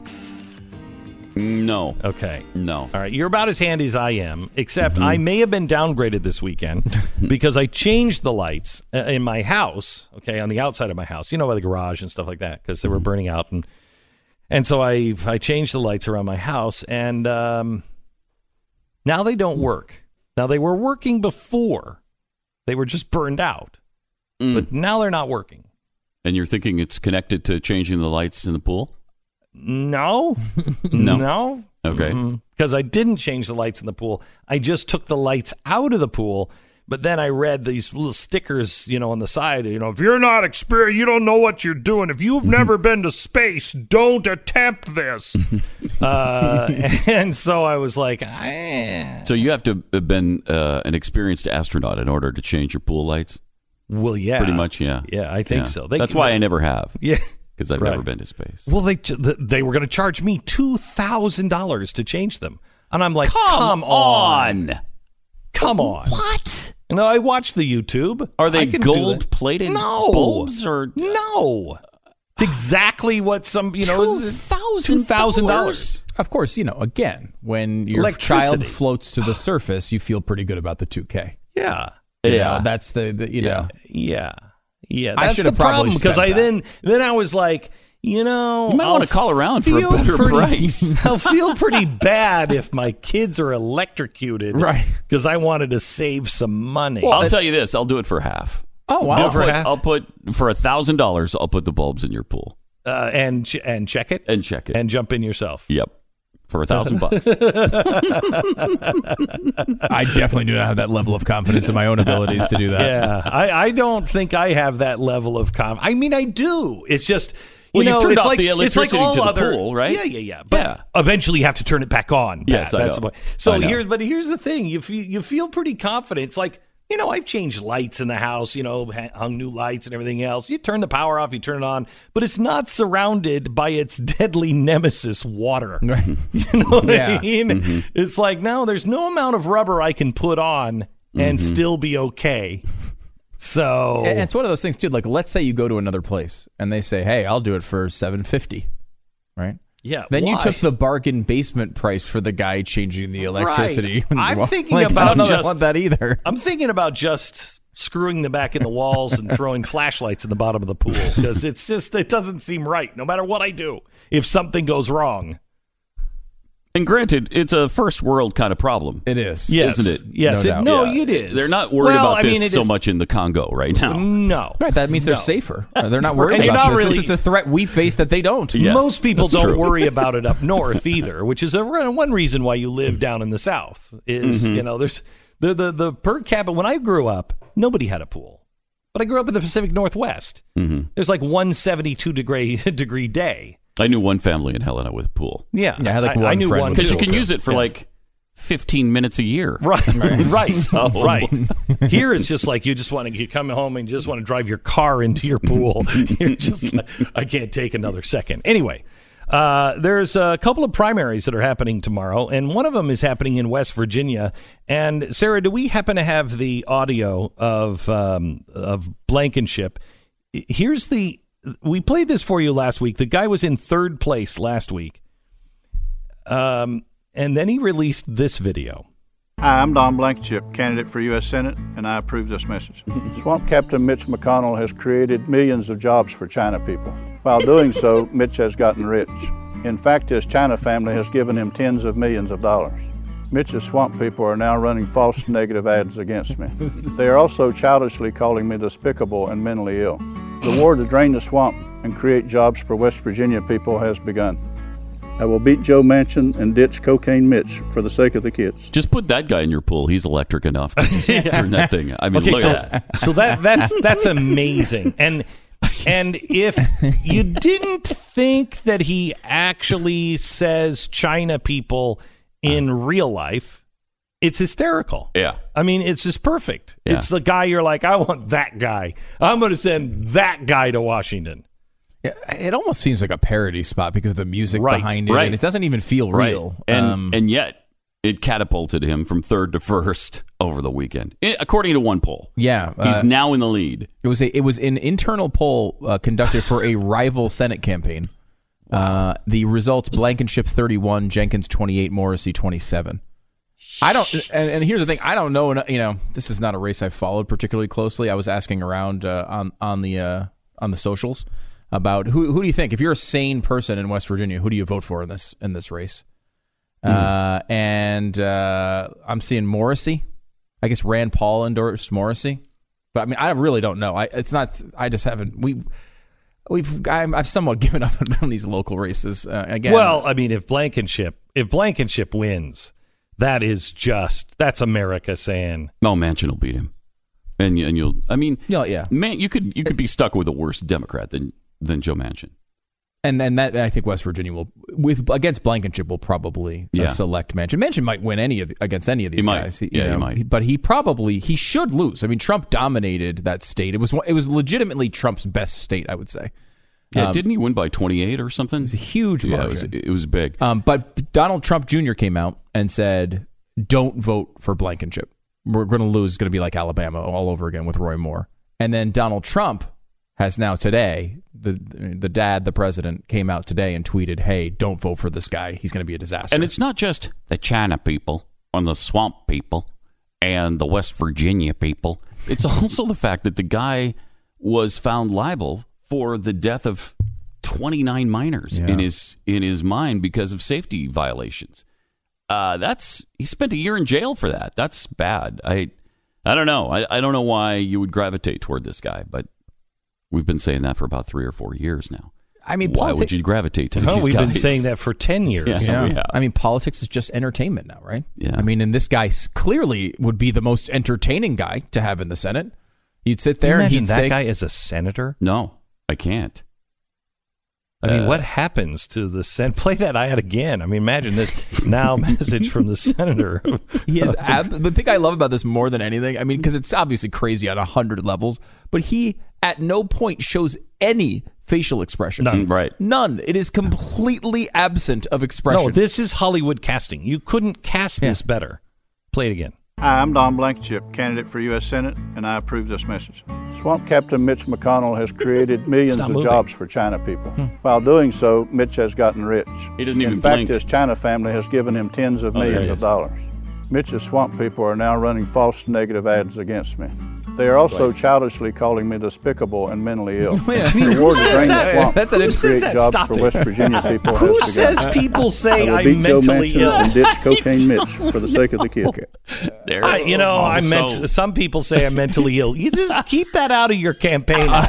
Usually that's a good tip. I will say I noticed something there on the 6th or 7th viewing that I did not notice on the first 5, which is he says they are running false ads against me. They are also saying I'm despicable and that I'm mentally ill. That's totally separate. True. That's completely true. But I don't like the false things you're saying about my policies. Sure, I am mentally ill, but I'm better than these China people. That seems to be his legit argument. Okay, all right, okay. Let's come back into the reality of today for just a second. Do you think that China people was put in by ad people going, say China people, it'll get a lot of people talking, blah, blah, blah? Or do you think that some ad guy he wrote China people and everybody just, was like, yeah, okay, China people. Yeah, China people. I think he realizes he's in third place. He's trying to do something to draw attention to him.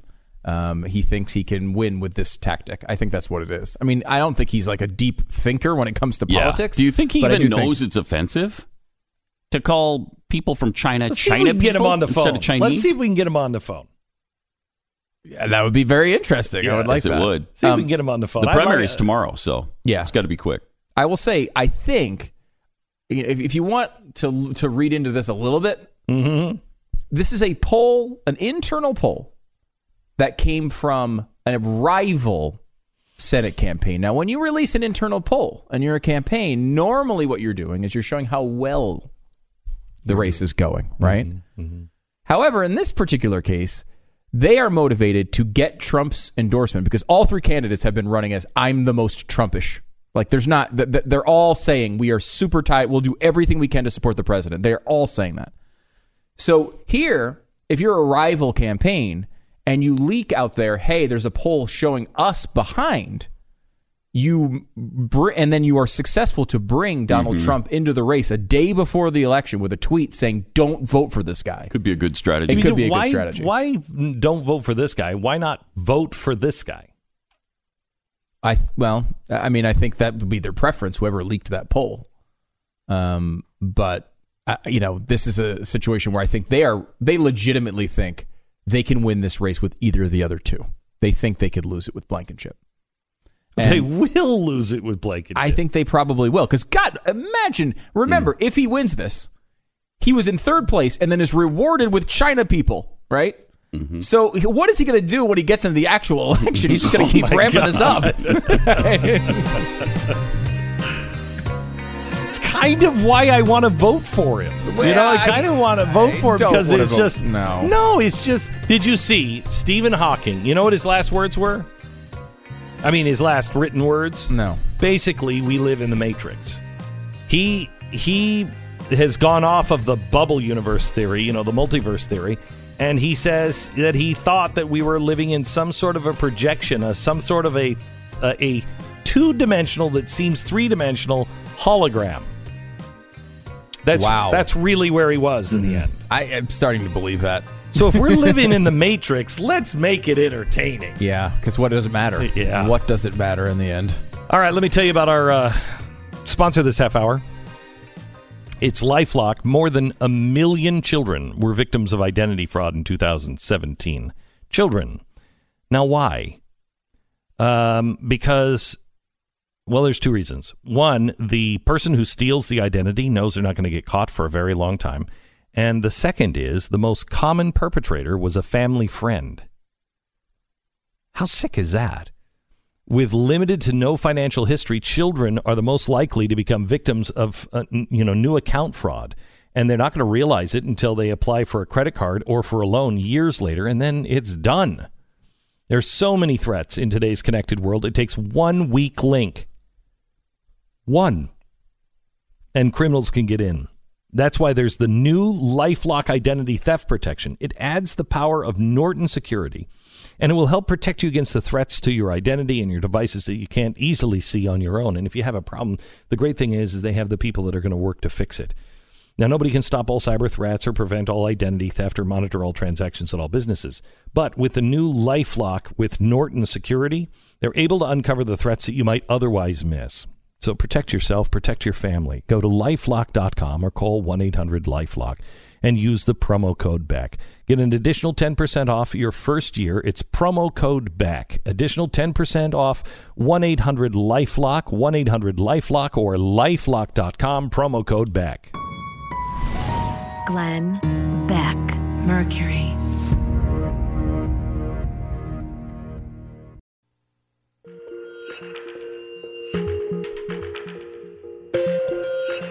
Glenn Beck.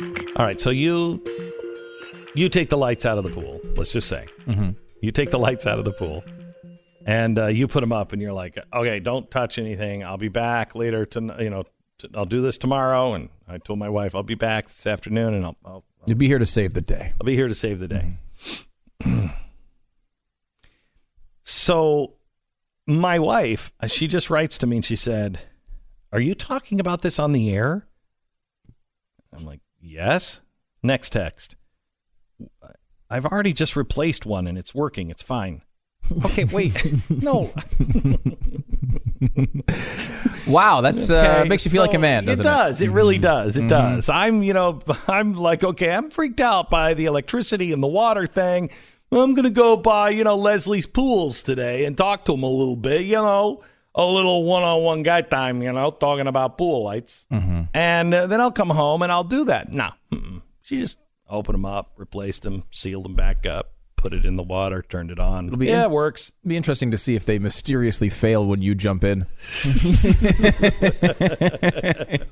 If I die of electrocution, if you ever hear that I am in the pool, it was my wife who did it. Mm. I would have actually believed that before the whole life-changing thing, but now I really believe it. Honey, pool's fine. Yeah, we haven't checked it yet, and it's great. Hop on in. Yeah, I think that's what's happening. So do you know anything about these primaries tomorrow? Other than Blankenship saying China people. We have this. We have Indiana, which is a three-person race as well, which I would really like to hear. At World of Stew, tweet me who you think is the good one here in both of these races and any of the other primaries you got going on. I've given up on looking on good ones, except for my town, my state. It's like... If I'm not voting for you, I'm not going to advise you. Yeah, because, you can get obsessed by each individual Senate race. And, it's important. Yeah, obviously, really control important. of the Senate is really important. Making sure you have someone who reflects your values is really important. If you don't like China people, you have your guy, Right. That guy, that is clear. That much we know about this race. Yeah, that's clear. I can't imagine there's another person who's going to come out less pro-China people than Don Blankenship. Yeah, I don't think so. That guy ran like the 6th largest coal company in America. Now, you may argue he didn't do it very well, and that's what the justice system argued. But he didn't run it really well. That's why he ended up in prison. Yeah. So there were some issues. Like, I run a pool company. Of course, I just electrocuted my family in the pool, but... I still ran a pool company. No. Okay. Not really a good commercial. Right. But still, it's hard to imagine. Just by watching the commercial, it's hard to imagine how he could run a company of any sort. I think we should start looking for the worst people.